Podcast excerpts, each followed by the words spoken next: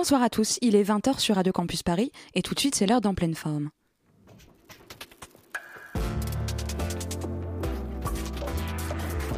Mon cadeau à moi, c'est une toile que j'ai peint pour vous. Nous voilà débarrassés du superflu, on va pouvoir aborder l'essentiel. En pleine forme, l'émission contemporaine des arts sur Radio Campus Paris. En pleine forme. Mais si c'est là que je me rends compte que malheureusement, je vous ai beaucoup moins bien réussi que le pauvre. Je passais mes samedis soirs à New York parce que ces fêtes brillantes, éblouissantes, qu'il avait donné demeuraient si vivaces en moi que j'en entendais encore la musique et les rires, à peine distincts, incessants, dans son jardin et les autos qui allaient et venaient dans son allée. Une nuit, j'entendis une auto matérielle et vis ses lanternes stopper devant le perron, mais je ne m'en enquis point, c'était probablement un dernier hôte venu des confins de la terre qui ignorait que la fête était finie. On avait mangé dans des assiettes bordées de noir, des soupes à la tortue, des pains de seigle russes, des olives mûres de Turquie, du caviar, des poutargues de mulet, des boudins fumés de Francfort, des gibiers aux sauces couleurs de jus de réglisse et de cirage, des coulis de truffes, des crèmes ambrées au chocolat, des puddings, des brugnons, des résinés, des mûres et des guignes, bu dans des verres sombres, les vins de la Limagne et du Roussillon, des Ténédos, des Val de Peignas et des Portos, savourés après le café et le brou de noix, des Cois, des Porteurs et des Stouts. Vous aurez peut-être là reconnu deux extraits pour le de Gatsby le Magnifique de Fitzgerald et pour le second d'À rebours de Huysmans. Deux textes évidemment très différents qui décrivent ici des fêtes elles aussi très différentes mais qui semblent toutefois avoir en commun deux choses. Dans un premier temps, l'abondance, le luxe, la dimension fastueuse, exceptionnelle qu'une fête peut et peut-être même doit revêtir. La seconde caractéristique en est le corollaire. La fête implique aussi une forme de mélancolie, un sentiment désabusé face à l'amusement des autres, une façon de vivre la fête comme une temporaire illusion où le sentiment de dépit qui suit une fête plus ou moins arrosée.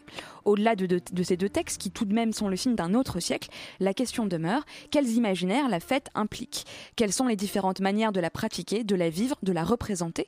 Si on fait un bond dans le temps, on peut se souvenir de l'installation de Claude Lévesque, Conte cruel de la jeunesse, récemment exposé en 2017 en fin de parcours de l'exposition L'esprit français. On y voyait, derrière une grille, les vestiges d'une fête manifestement très arrosée, cotillon et mégots au sol sur fond de musique de Berrurier Noir. Là encore, bien que le contexte soit très différent, de même semblent perdurer jeunesse, excès, décadence, désillusion, post-euphorie. À ceci près qu'une nouvelle couche de signification semble s'être ajoutée à l'imaginaire qui entoure la fête, celle d'une pratique festive comme résistance, comme rejet générationnel de la norme, de la bonne conduite, d'une culture dominante. Alors à quels autres imaginaires peut-on associer la fête aujourd'hui? Comment la fête, comme culture, comme pratique, comme imaginaire social, se retrouve-t-elle dans les pratiques artistiques contemporaines? N'est-il vraiment qu'une question d'illusion et de débauche? Oh, le vilain mot. C'est pour aborder ces quelques enjeux que nous avons le plaisir d'accueillir aujourd'hui Centre Plateau deux invités. Mathieu Rocchini, photographe et plasticien, et Nicolas Ballet, auteur de la thèse Force de frappe, culture visuelle des musiques industrielles 1969-1995. Bonsoir à tous les deux. Bonsoir. Bonsoir. Et bonsoir euh, à toi, Henri. Bonsoir. Alors, je précise que nous serons également par téléphone tout à l'heure avec la plasticienne Gwendoline Périgueux. Et bonsoir à toi, Anaïs, qui nous parlera tout à l'heure pour inaugurer ta première chronique. Bonsoir. En pleine forme. Alors pour euh, inaugurer cet entretien, j'aimerais peut-être vous poser euh, une première question euh, à toi, Nicolas, Nicolas Ballet. Je me tourne vers toi. J'évoquais en introduction cette exposition qui s'appelait l'Esprit français, donc qui s'est tenue à la Maison Rouge et qui avait comme borne temporelle 1969-1989. Les bornes chronologiques de ta thèse sont à peu de choses près les mêmes, 1969-1995. Est-ce que tu pourrais nous expliquer de quoi ces bornes chronologiques sont le signe?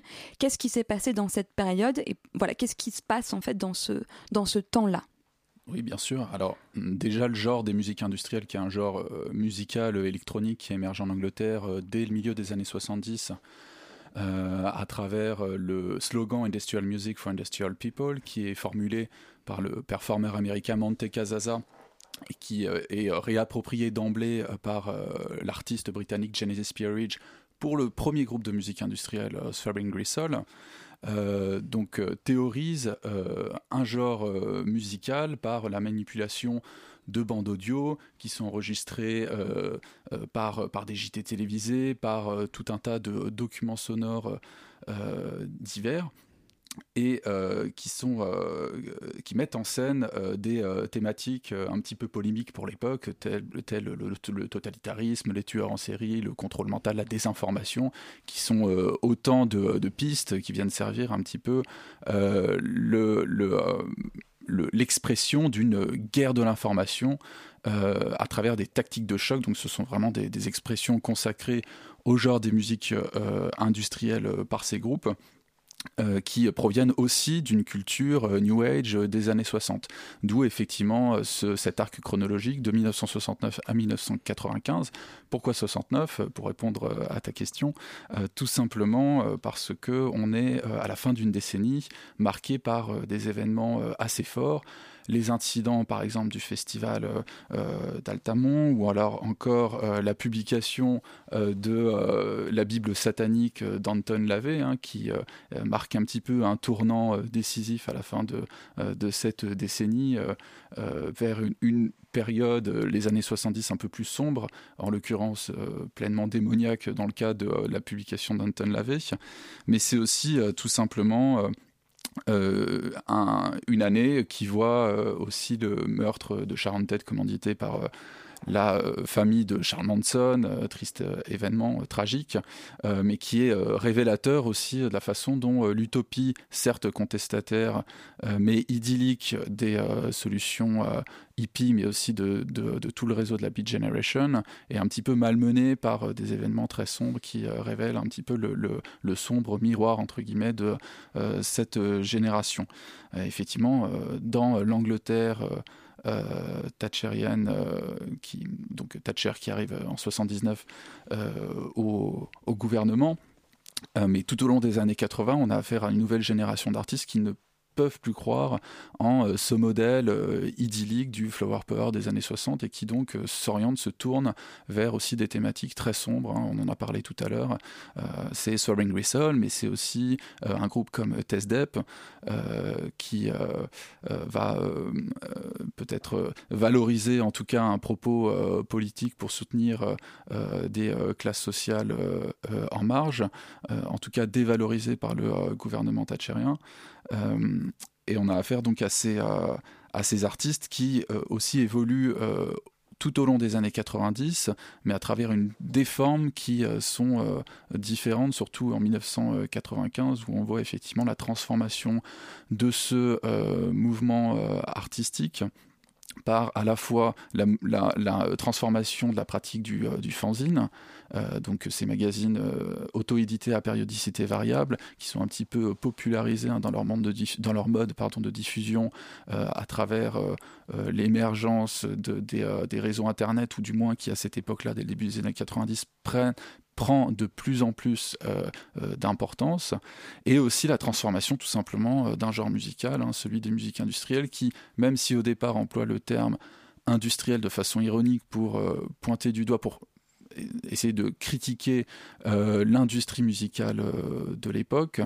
Euh, là, en l'occurrence, on assiste à une forme d'assimilation d'une contre-culture par une culture populaire et, des genres, un genre musical hybride couplé à une culture rock et metal.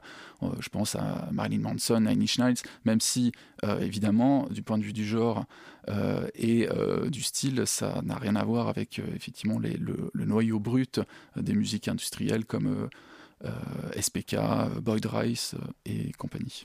Alors tu as évoqué une question très importante qui est celle du rapport euh, à la contre-culture, on y reviendra tout à l'heure, mais j'aurais d'abord une, première question au regard de ce que tu viens de dire, c'est la question du rapport aux avant-gardes historiques.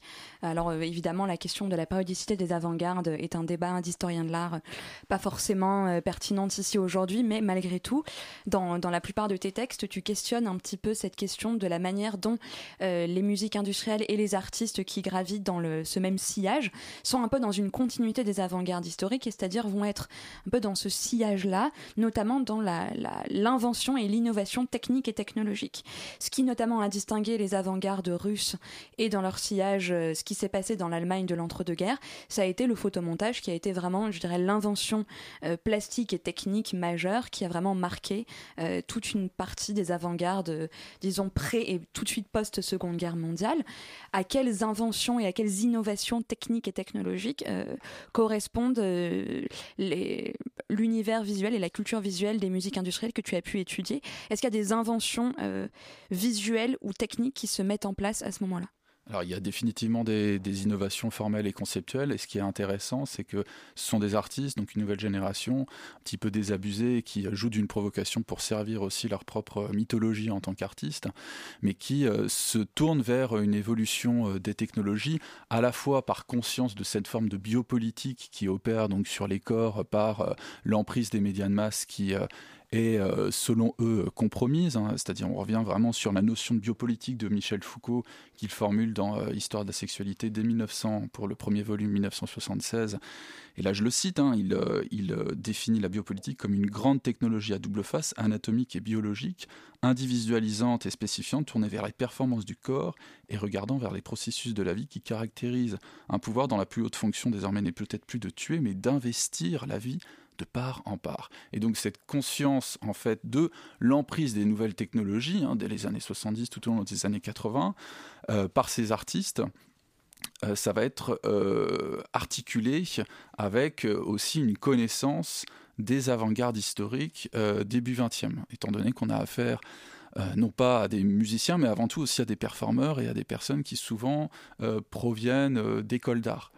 Euh, ça pose tout un tas évidemment de questions, mais en tout cas il y a une connaissance euh, des euh, milieux d'avant-garde début 20e et donc des utopies de la modernité portées en premier lieu par les futuristes avec l'art des bruits de Luigi Russolo évidemment en 1913 mais également le réseau Dada en marge par la diffusion des adresses des artistes au sein de périodiques de revues qui sont diffusées en marge des, euh, des, des, institutions culturelles qui évidemment vont être euh, repris euh, d'emblée, quasiment. Exactement. mais également tout ce rapport aussi au collage.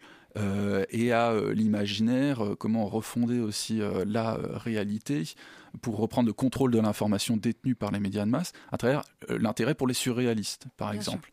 Et il y a aussi les néo-avant-gardes. Euh, il va y avoir un intérêt pour les situationnistes avec Guy Debord, pour euh, euh, les actionnistes évidemment, en tout cas dans le décor, mais étant donné que les années 60 dans lesquelles évoluent les, les, actionnistes sont quand même...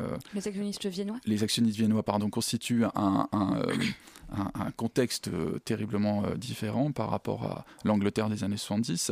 Mais quoi qu'il en soit, effectivement, ça se retrouve aussi, cet héritage de la modernité... Pardon de la modernité dans euh, les noms qui sont employés tout simplement par, euh, par les groupes. Je pense à Cabaret Voltaire euh, Évidemment, parce que c'est Cabaret, au Cabaret Voltaire que s'est fondé le groupe Dada en 1917 avec Picabia, Duchamp, etc., etc. Exactement, le cabaret Voltaire du Gobal à Zurich. Euh, mais on pense aussi par exemple euh, au groupe français Difform, euh, qui est en lien avec la revue éponyme de Boss, ou le, projet, japonais Mersbo, qui renvoie à Kurt Schwitters, quand les artistes espagnols des splendeurs géométricaux affichent l'ascendant du futurisme en se référant directement à un texte de, de Marinetti. Alors merci pour ce tour d'horizon un peu et ses bornes chronologiques. Alors je m'adresse euh, là plutôt à, Mathieu Rocchini euh, par rapport à, ces références qui viennent d'être évoquées euh, et donc nombreuses. et aussi à, ton travail qui fait, enfin qui utilise beaucoup aussi le réemploi et le collage et l'utilisation d'objets. Est-ce que, est-ce que déjà tu, reconnais des références particulières dans, ce qui vient d'être évoqué? Quelques-unes, mais je me ferai une joie de réécouter cette émission afin de parfaire mon ma culture et d'histoire de l'art. Voilà. Donc voilà, c'était plutôt aussi pour, euh, pour voir comment toi tu te, tu te plaçais dans, dans cette euh, dimension historique avec euh, ce concept aussi de la fête qui est, qui est celle d'aujourd'hui. Qui est celle d'aujourd'hui. Après, je. Bon, il y a forcément des, des, des, intentions, des inspirations, inconscientes ou pas, mais je pense pas voilà, m'investir dans un travail au vu de, de, de mes aïeux. quoi. Donc du coup, euh, la fête, oui, la fête, mais la fête surtout comme un, point de départ et comme un, finalement un quotidien qui est euh, fédérateur de tout le monde, je pense. Euh, qu'on vit à ses dépens, volontairement ou pas. Oui. Non, non, mais tu, viens de dire le mot fédérateur qui est quand même un terme très important. C'est-à-dire que dans ton approche, la fête est un, un vecteur de collectif, c'est quelque chose qu'on va vivre ensemble. Et donc le collectif fait partie de ton quotidien d'artiste? Euh, oui, faire la fête tout seul, ce serait un petit peu désespérant. Quoique, après. euh, mais donc, oui, l'idée, c'est de. Je pense dans la fête, à travers la fête, qui aussi traditionnellement fait que les gens se rassemblent autour de carnaval, euh, enfin de choses très populaires, mais euh, d'un 31 décembre, une sorte de rendez-vous comme ça, d'anniversaire, où, où c'est nécessaire de, de festoyer autour d'une intention, quelle qu'elle soit. Et j'ai un peu perdu le fil de. Euh, moi, j'avais justement aussi une, une question à poser, c'est parce que la, la fête telle qu'elle apparaît dans ton travail, on, on arrive toujours après la fête finalement. On arrive dans des, dans des restes de fête, et de la même manière que dans les textes que tu nous citais en introduction, Flore, il y avait cette idée un peu de, de tristesse. Est-ce qu'il n'y aurait pas l'idée d'arriver euh, après la fête, euh, et donc après aussi tout ce contexte historique qui vient d'être d'être mentionné? Euh, oui, certainement. Après, c'est pas une thématique non plus euh, générale dans mon travail, la fête. C'est encore une fois une inspiration d'un quotidien. Mhm. Euh, du coup, bon, la fête en fait partie, mais euh, comment la résumer à travers euh, différents matériaux Effectivement, on en, on en vient à une sorte de vestige, quoi, une sorte de, de, de, de- de restitution d'après. Donc, euh, et cet après, c'est- là où ça devient un petit peu grinçant, quoi. C'est que euh, l'après est tout de suite synonyme de, de nature morte, finalement, de quelque chose qui n'est plus euh, d'idéal enfoui, quoi. Euh, voilà. Bah, merci beaucoup. Et d'ailleurs, cette, question d'a- d'abord de la représentation de la fête comme un ça a été, d'une posture potentiellement caustique et aussi peut-être des codes de représentation euh, de la fête et d'un univers festif plus ou moins joyeux.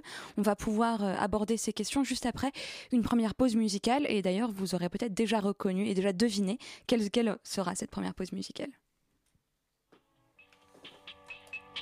Blind test.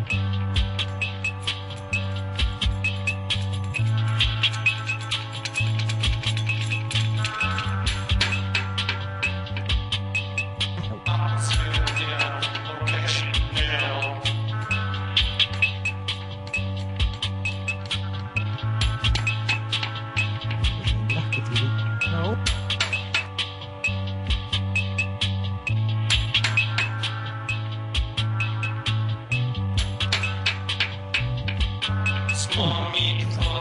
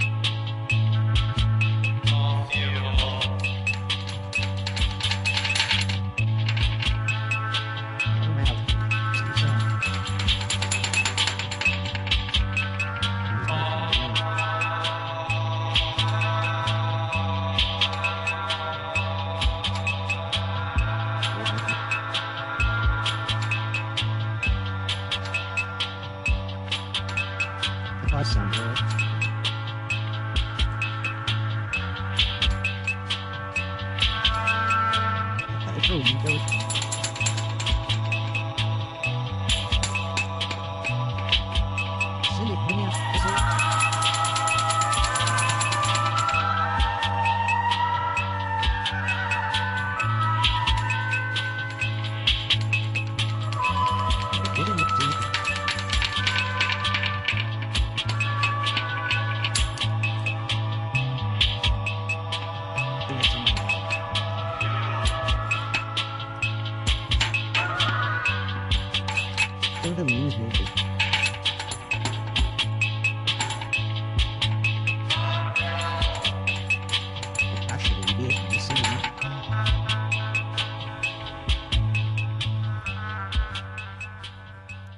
À l'instant, c'était Cabaret Voltaire, Neil to the Boss. Vous écoutez toujours en pleine forme sur Radio Campus Paris. En pleine forme. En pleine forme. Nous sommes toujours en compagnie de Nicolas Ballet et Mathieu Rocchini et nous sommes maintenant rejoints par téléphone par Gwendoline Périgueux. Bonjour Gwendoline. Bonjour. Merci beaucoup euh, d'être parmi nous. Alors juste avant cette euh, pause musicale, on, on évoquait une première question euh, assez importante qui était celle dans les manières de représenter la fête, la, question de la représentation de l'après, de la fête représentée, voilà tout ce qui vient après, ça va être les mégots de cigarettes, les cotillons sur le sol, euh, tout ce qui représenterait finalement une manière hein, peut-être un peu soit caustique, soit mélancolique dans la manière de représenter la fête, comme si on ne pouvait vraiment la penser et la représenter que quand on était dans la gueule de bois ou dans l'après. Euh, Est-ce que c'est quelque chose qui est présent dans ton travail, cette question de l'après, de montrer la fête comme un ça a été finalement? Euh, oui, je pense que l'après pour moi est un début.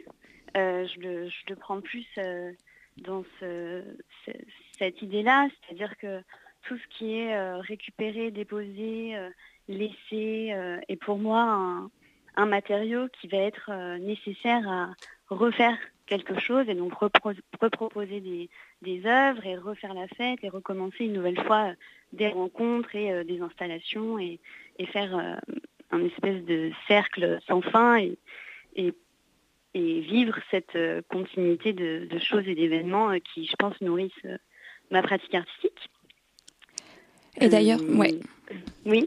Bah, peut-être j'aimerais vous poser une question commune avec avec Mathieu Rocchini. C'est finalement la question un peu des des des access, enfin des, ce qu'on pourrait appeler des accessoires. On a évoqué un peu dans la première partie de l'émission un peu le, le contexte visuel des, des codes ou des un peu des, des systèmes de représentation. Mais dans dans votre travail et vous, Mathieu Rocchini, est-ce qu'il y a des objets spécifiques qui évoquent euh, la fête, que ce soit la boule à facettes, le mégot de cigarette, euh, les cotillons, euh, les enceintes? Est-ce qu'il y a vraiment certains objets spécifiques, certains accessoires, certaines images qui évoquent la fête en particulier Mathieu Rocchini Oui, après, dans l'usage que j'en ai, mais euh, bon. Lesquels, par exemple? Bah, Les mégots de cigarettes dont vous parliez, mais euh, je sais pas si c'est synonyme d'univers festif en soi. Euh, mais donc oui, euh, ça, ça peut être les Serpentins. J'ai fait une pièce dernièrement, euh, enfin il y a quelques années maintenant, qui s'appelait Think About Party, qui est un peu de l'ordre du détournement, euh, avec une pièce maîtresse assez iconique de l'histoire de l'art, qui est le, penseur de, Rodin. Donc j'avais chiné une sorte de, buste comme ça, de réplique en plâtre euh, bas de gamme que j'avais trouvé sur un vide-grenier qui, euh, qui était vendu par une dame qui certainement cherchait à, changer la décoration de son, chez elle, qui, a peut-être décidé d'investir dans, dans un tableau Ikea. Enfin, il y avait quelque chose comme ça de, de perte, mais du coup, voilà, vou- vouloir s'attaquer comme ça à une figure un peu emblématique, encore une fois, de. Je sais pas, j'ai pas de retour, mais.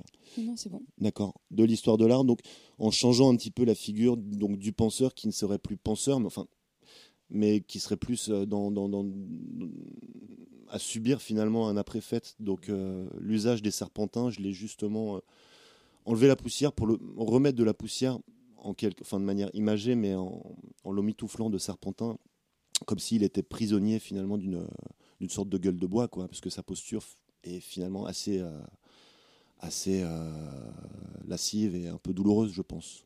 En laissant pourrir des cocktails, vous arrivez aussi sur la notion de, de vanité. euh, Oui, oui, oui, oui, oui.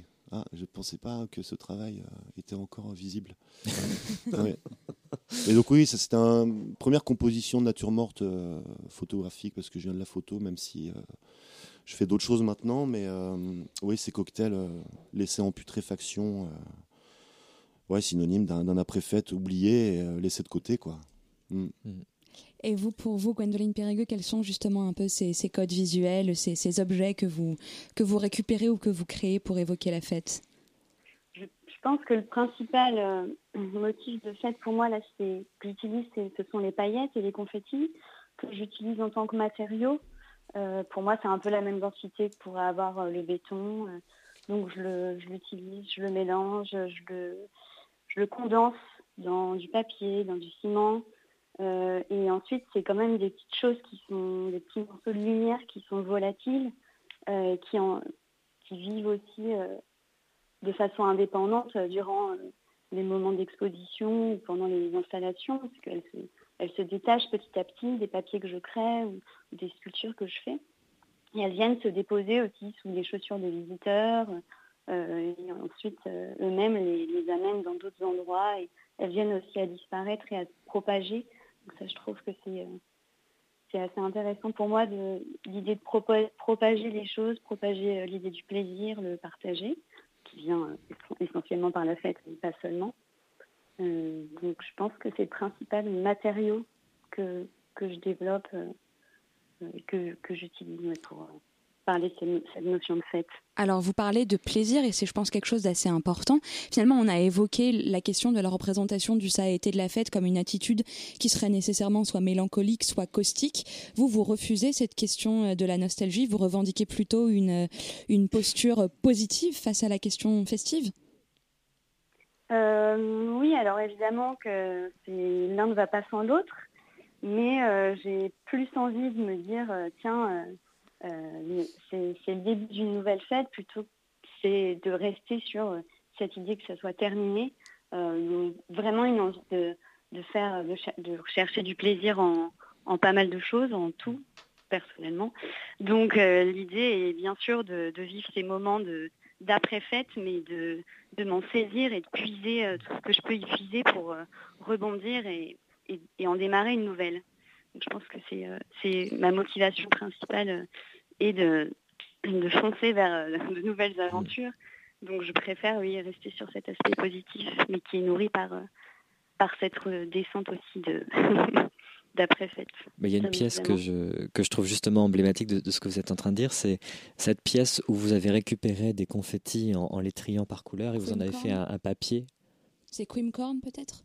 Oui, oui, oui j'aime bien la, façon aussi dont, une pièce peut être récupérée. Enfin, il y a aussi cette notion de, récupérer ses propres pièces euh, d'une exposition à une autre et avec la notion de d'installation où, enfin, on, parlait de la façon dont les spectateurs pouvaient embarquer des cotillons. Il y a, l'idée de, dispersion et en même temps de, flux. Euh, et, dans les dernières installations que j'ai pu voir de vous, il y avait aussi une présence sonore. Tout à l'heure, on parlait de, musique avec Nicolas Ballet. Est-ce que peut-être on pourrait aussi revenir sur l'importance de la, musique et du, son dans, dans votre travail, euh, Gwendoline? Alors, euh, oui. Pour le, son, ça fait peu de temps que, je, l'utilise et dernièrement, lors de, mon exposition Velvet Lashes à la galerie Éric Moucher, j'ai utilisé mon rire euh, qui est représentatif de, ce que je suis euh, et, qui était important à utiliser comme matière pour moi, une nouvelle matière à explorer qui n'est pas palpable comme toutes les choses que j'utilise généralement, qui sont des matières assez sensuelles qu'on a envie de toucher. Euh, là, on ne pouvait pas, spécialement y, pas y toucher. et j'ai répandu ces différents rires dans l'espace de la galerie qui créait plusieurs états euh, chez euh, le, visiteur euh, pendant la période d'exposition, étant donné que c'était ce son résonné dans l'espace d'exposition qui a accueilli différentes sculptures. Voilà. je ne sais pas si j'ai bien répondu à, la question, mais, c'est des choses qui, qui, qui, viennent petit à petit et que j'ai souvent je laisse l'empreinte du corps dans mon travail et là ça permettait aussi de, de remettre euh, quelque chose qui vient de mon propre corps, mais qui, qui est encore une fois euh, impalpable. Alors cette question du corps est, très importante puisque on, peut tous le savoir, la fête est une épreuve pour le corps et la, notion de faire la fête, je trouve, est assez intéressante. L'idée de faire fête, comment est-ce que vous-même, en tant qu'artiste, en tant qu'historien, en tant que personne, est-ce que vous faites la fête? Est-ce que vous voyez une manière différente de faire la fête en tant que citoyen et de la construire visuellement, idéologiquement en tant qu'artiste ou en tant que chercheur Mathieu Rocchini. Je passe mon tour. Vous passez votre tour, Nicolas Ballet euh, Une façon de faire la fête euh, atypique. Ouais. Parce qu'il y aurait donc une norme euh, festive alors effectivement, Mathieu en parlait tout à l'heure très justement, il y a des occasions, en tout cas le 31, voilà certains anniversaires.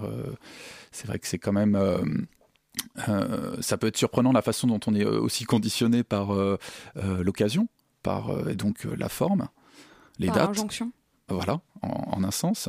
Euh, après, on est aussi, je pense, chacun importé par nos propres euh, centres d'intérêt, nos propres passions. En l'occurrence, euh, je vais revenir hein, sur mes sombres histoires, mes affaires de musique industrielle, et c'est certain qu'au moment des concerts, il y a évidemment quelque chose qui se passe, et c'est palpable dans la façon aussi de se rassembler, en tout cas. Je ne sais pas si c'est faire la fête, mais en un sens, oui, mais par une forme de euh, dépassement dans la performance euh, limite, dans la façon dont aussi les artistes, mais aussi le public, euh, créent et reçoivent à la fois des, sons saturés, agressifs, du bruit, mais aussi du bruit visuel à travers la, la, projection, la diffusion d'images en mouvement, mais aussi euh, euh, de, euh, documents issus d'illustrations médicales. Donc tout cet univers clinique qui vient choquer un petit peu l'œil du, regardeur, du spectateur, et qui vient un petit peu bouleverser le, le rapport qu'on aurait, en tout cas traditionnel, à la fête. et c'est sûr que on est aussi euh, plongé dans un univers qui euh, entend combattre des systèmes normatifs contemporains, hein, ceux des années 70 et 80, mais qui, à force, par l'élaboration d'objets, en l'occurrence contre-culturels, participe aussi à créer de la norme, à créer des codes visuels, sonores, dans lesquels le public, qui est lui-même constitué par les principaux acteurs du mouvement des musiques industrielles, s'identifie. Euh, donc euh, voilà, il y, a une façon de se rassembler en tout cas, évidemment de, euh, de, fêter, de célébrer plutôt un concert à travers des sons électroniques qui sont quand même peu diffusés dans les années 70 et pas du tout valorisés par une critique rock, mais qui une façon donc de célébrer tout ça qui est effectivement du point de vue dans l'esprit industriel du moins et atypique. Et pour vous, euh, Gwendoline, alors quelle est votre, euh, votre pratique de la fête et un peu aussi les manières dont vous essayez d'incarner cette pratique euh, dans votre travail? Est-ce qu'il y a une dimension peut-être ludique, humoristique joyeuse? Oui, peut-être. Moi, je me dis que quand je me, je chaque, chaque, matin, je me lève et c'est une nouvelle fête qui commence. je le fais plutôt dans, dans le sens où j'ai envie d'aller chercher le plaisir partout et surtout d'en donner. donc, c'est une façon de me sentir vivante, de, et donc je le, cherche, que ce soit dans ma pratique de la sculpture à l'atelier, mais surtout dans les rencontres que je fais euh, au quotidien, dans le travail que je fais avec euh, mes performeurs, euh, par exemple. pour moi, ça doit être tout le temps. Enfin, c'est ce qui me permet d'être, en vie et d'avoir ouais, envie de continuer à, d'avancer et de, et de faire des choses dans, dans le milieu de l'art euh, et surtout faire des rencontres et faire se rencontrer les gens. Enfin, je pense qu'il y a quelque chose de, qui est qui est important pour moi de se faire de faire rencontrer des, matériaux, mais aussi, mais aussi des, des, corps qui ne se connaissent pas, des, corps et des matériaux. Enfin, c'est essayer de, de, rassembler pour euh, pour donner un maximum de plaisir. Je crois que c'est un peu comme ça que je le vois. Eh ben, merci beaucoup Gwendoline Périgueux d'avoir été avec nous et la fête continue malheureusement sans vous juste après cette dernière pause musicale. Merci à vous. En pleine forme.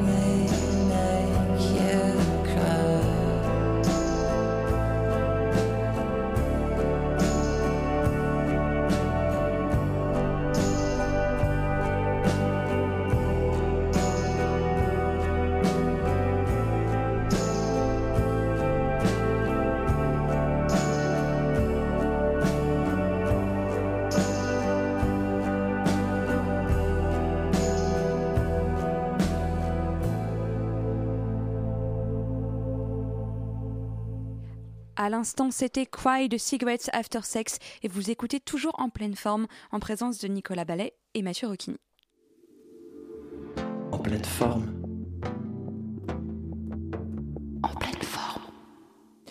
Alors Mathieu, vous l'évoquiez tout à l'heure, votre pratique artistique va au-delà de la fête et est une pratique qui s'intéresse au quotidien.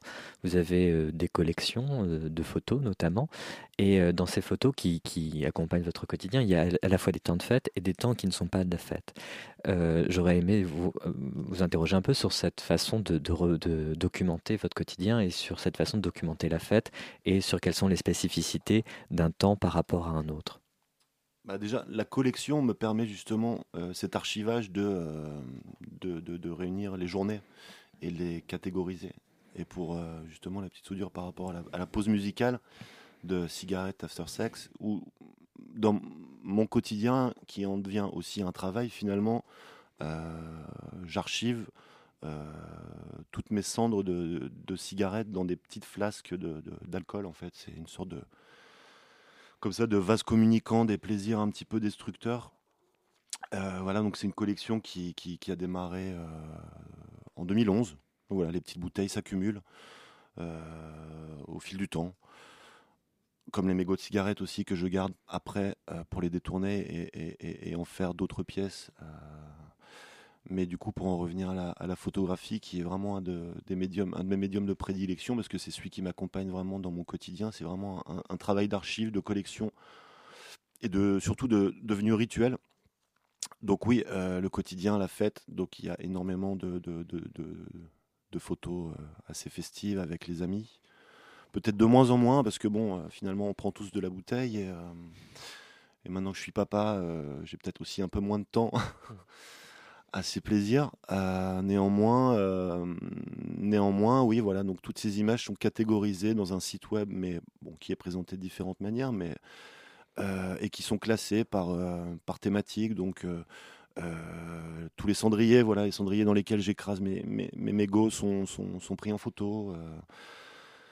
quoi d'autre Plein de choses. Hein, les toilettes publiques dans lesquelles voilà, tout est des petits plaisirs du quotidien, pas forcément des plaisirs d'ailleurs, mais tout est archivé. Pour les toilettes publiques, pas forcément. Pas forcément. Bah, néanmoins, si, quand même, quand l'envie presse, euh, c'est quand même une satisfaction d'aller aux toilettes. Voilà. Et, donc voilà, il y a, l'espèce de collection de, toutes ces, de tous ces moments. Euh, et vous parliez de catégorisation. Euh, est-ce que vous catégorisez une soirée réussie? Est-ce que, enfin, comme, est-ce qu'il y, a des, des variantes justement? Non, Je pense qu'une soirée réussie est enfin, dans l'idée que je m'en fais, est improvisée. C'est-à-dire qu'on ne sait pas trop à quoi s'attendre et euh, on rebondit comme ça, euh, comme un petit papillon d'une fleur à une autre, quoi. Euh, c'est ça qui rend la, chose un petit peu, un petit peu magique, quoi. C'est que c'est impalpable et, et c'est riche en rebondissements. Oui. Voilà. après, après, après, on en est toujours un petit peu le, au lendemain d'une gueule de bois où on s'est dit, ah, plein de regrets pourquoi, pourquoi j'ai trop bu, euh, pourquoi ceci, pourquoi cela, mais finalement on y revient toujours à ce système euh, de, vouloir lâcher prise et, de, et rigoler. Mmh alors vous parlez d'improvisation euh, et de rigolade qui correspond toujours à des expériences personnelles qu'on peut avoir. Et malgré tout j'ai l'impression que dans les, en tout cas dans les univers visuels et sonores que vous avez pu étudier Nicolas, euh, il y a au contraire beaucoup plus de, de, codes et de, de, stéréotypes qui sont mis en place. Et par code j'entends aussi des questions de normes qui vont être, il y a à la fois la norme qui est rejetée et en même temps la norme qui va être recréer euh, dans certaines, euh, voilà, certains codes visuels, certains stéréotypes, euh, parfois par exemple de saturation sonore, des preuves pour l'oreille, des preuves pour les yeux, qui vont être aussi des, des formes finalement d'une nouvelle norme, d'un rejet de la norme qui devient en soi une norme. Comment cette idée justement de la norme, du rejet de la norme, de la contre-culture s'exprime dans l'univers visuel et dans les codes visuels des musiques industrielles que, que tu as pu étudier? Alors, il y a une, forme de, compromission, effectivement, on en parlait tout à l'heure, de l'emprise des médias de masse, mais également de la consommation de masse des années 70 et 80 par cette nouvelle génération d'artistes. Et ils entendent, à travers le choc, par la performance limite, mais aussi euh, visuelle, tout simplement, et sonore, euh, déprogrammer, c'est vraiment leur terme, déprogrammer l'individu euh, par justement ces systèmes qui, qui interroge un petit peu la, réponse affective face à l'image insoutenable dans une tradition interprétative de l'horreur visuelle. si on prend par exemple Les larmes d'Eros en 1961 de Georges Bataille, où il voit euh, dans euh, euh, la douleur extrême du supplice des 100 morceaux, le supplice chinois. je ne reviens pas en détail dessus. les, 100 morceaux est une image déjà assez, assez forte. Exactement, qui a eu lieu jusqu'en 1905, qui est une, une, pratique, enfin un supplice vraiment assez euh, intense. Il voit dans la douleur en fait du supplicié de l'extase. Euh, la différence euh, par rapport à cette tradition interprétative de, l'image insoutenable, étant donné qu'il le décrit aussi, il revient sur un ensemble de photographies de, l'époque.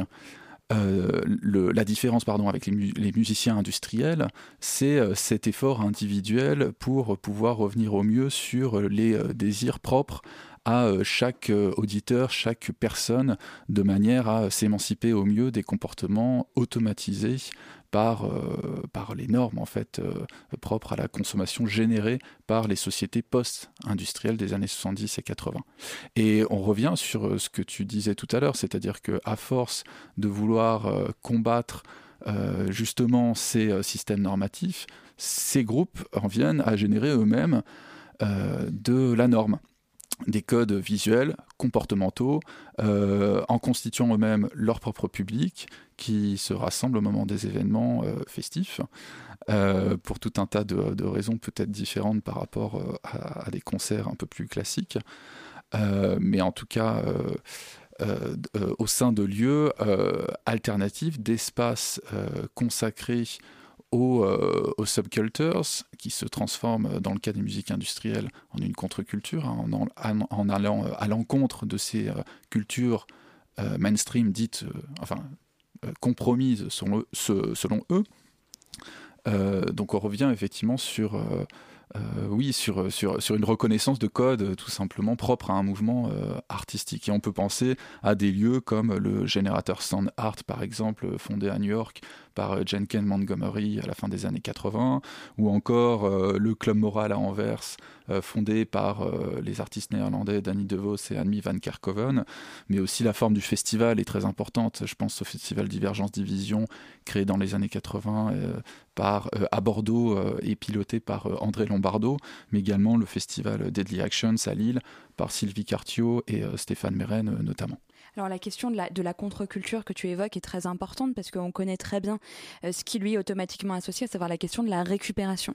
Euh, Luc Boltanski, dans son, dans son ouvrage L'esprit du, l'esprit du nouveau capitalisme, montre bien à quel point, à chaque fois qu'il y a des formes de dissidence au capitalisme qui sont proposées, à chaque fois qu'on propose un modèle alternatif, finalement le capitalisme va récupérer ces mêmes codes de dissidence pour toujours venir renforcer sa propre logique de domination. Alors sans forcément parler de grands méchants capitalistes, est-ce qu'il n'y a pas justement deux modes de récupération euh, de ces formes de contre-culture que tu proposes? Une récupération par euh, la culture mainstream, la, culture qu'on peut appeler commerciale et dominante, et par une autre forme de contre-culture euh, qui est la culture de l'extrême droite, des groupuscules d'extrême droite et parfois même fascistes. Alors s'il y a une impossibilité euh, dès le départ de commercialiser les thématiques euh, qui sont euh, explorées et valorisées par les musiciens industriels, c'est-à-dire la pornographie extrême, couplée, mise sur le même plan dans des collages et diffusée par une pratique du mail art, mise sur le même plan qu'une iconographie des camps nazis ou que des symboles occultes par exemple, effectivement, à terme, on le voit bien à travers euh, la recherche, et pas que universitaire, euh, euh, le, milieu de la, critique rock tout simplement, mais également par une réappropriation institutionnelle, on voit bien qu'il y a effectivement une forme d'assimilation qui crée de la culture, là où il y avait effectivement au départ une contre-culture à partir de subcultures. C'est-à-dire que si on revient sur la définition même du terme sous-culture, hein, c'est un ensemble de valeurs, de représentations et de comportement propre à un groupe social ou à une entité particulière. Et lorsque justement cette sous-culture se caractérise euh, par une opposition systématique à la culture euh, dominante, on a de la contre-culture. Euh, autre forme de, d'instrumentalisation, là pour le coup je dirais plutôt, par rapport à l'extrême droite. Effectivement, ça c'est le, sujet polémique, mais qui est bel et bien existant, c'est-à-dire la façon dont des groupuscules d'extrême droite gravitent autour et au sein même de cette scène en s'appropriant les codes visuels des principaux euh, acteurs, des euh, acteurs emblématiques de, euh, du, mouvement industriel pour pouvoir s'en servir dans, dans, des programmes politiques. Là où effectivement au départ, il n'y avait rien du tout de euh, il n'y a aucun propos politique euh, engagé de la part de ces groupes euh, de ce point de vue-là. Mais il y a une forme d'instrumentalisation claire et nette par rapport à des images dont les groupes perdent le contrôle lorsqu'ils les diffusent au moment des concerts ou dans leur production auprès d'un public très jeune qui, effectivement, maîtrise pas forcément les innovations formelles et conceptuelles de ces groupes qui entendent avant tout critiquer l'industrie musicale et des, des modèles, des protocoles de consommation de biens culturels. Alors Mathieu, vous l'avez évoqué tout à l'heure, votre, euh, votre pratique euh, commence de façon euh, personnelle, enfin les collections que vous mettez en place sont à partir de votre vie quotidienne. Est-ce que c'est justement par cette expression de votre vie personnelle que vous résolvez cette dialectique entre culture et contre-culture?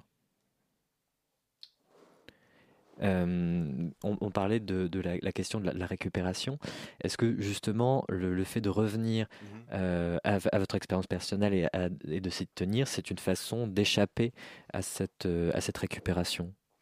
Vaste question. Vaste question. Après, non, mais en fait, en fait la fête, c'est que l'inspiration, elle vient, elle, vient, elle vient sur le moment et du coup, il n'y a pas de récupération comme pouvait en parler Nicolas derrière. C'est-à-dire que moi, dans mon travail, euh, c'est plus de l'expérimentation quoi. Et le quotidien bon bah voilà c'est juste quelque chose dans lequel je puise. Mhm.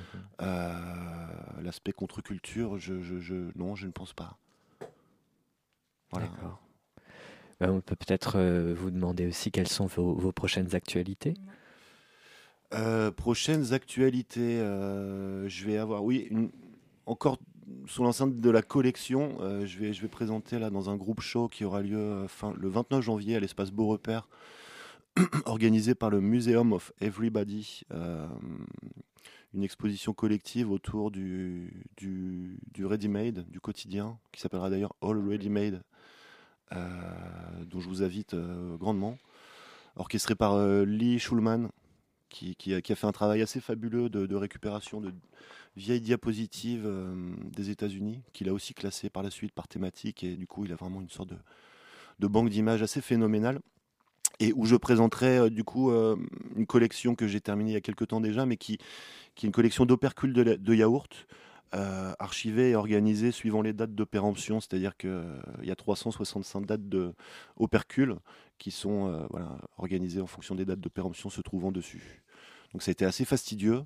Et ça aussi, c'est représentatif finalement d'un quotidien et de bah, quelque chose d'assez de, euh, nature morte, voire vanité. Donc en parallèle encore à, la thématique du jour, je pense.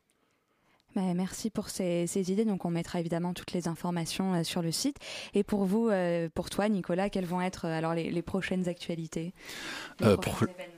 Alors la priorité, c'est la publication très prochaine de, la thèse, tout simplement, euh, consacrée euh, à la culture visuelle des musiques industrielles sur cet art chronologique, on en parlait en début d'émission, 69-95, pour euh, revenir vraiment hein, sur ce mouvement expérimental, artistique, qui doit absolument figurer dans le chapitre, dans un chapitre des années 70 et 80 d'histoire de l'art.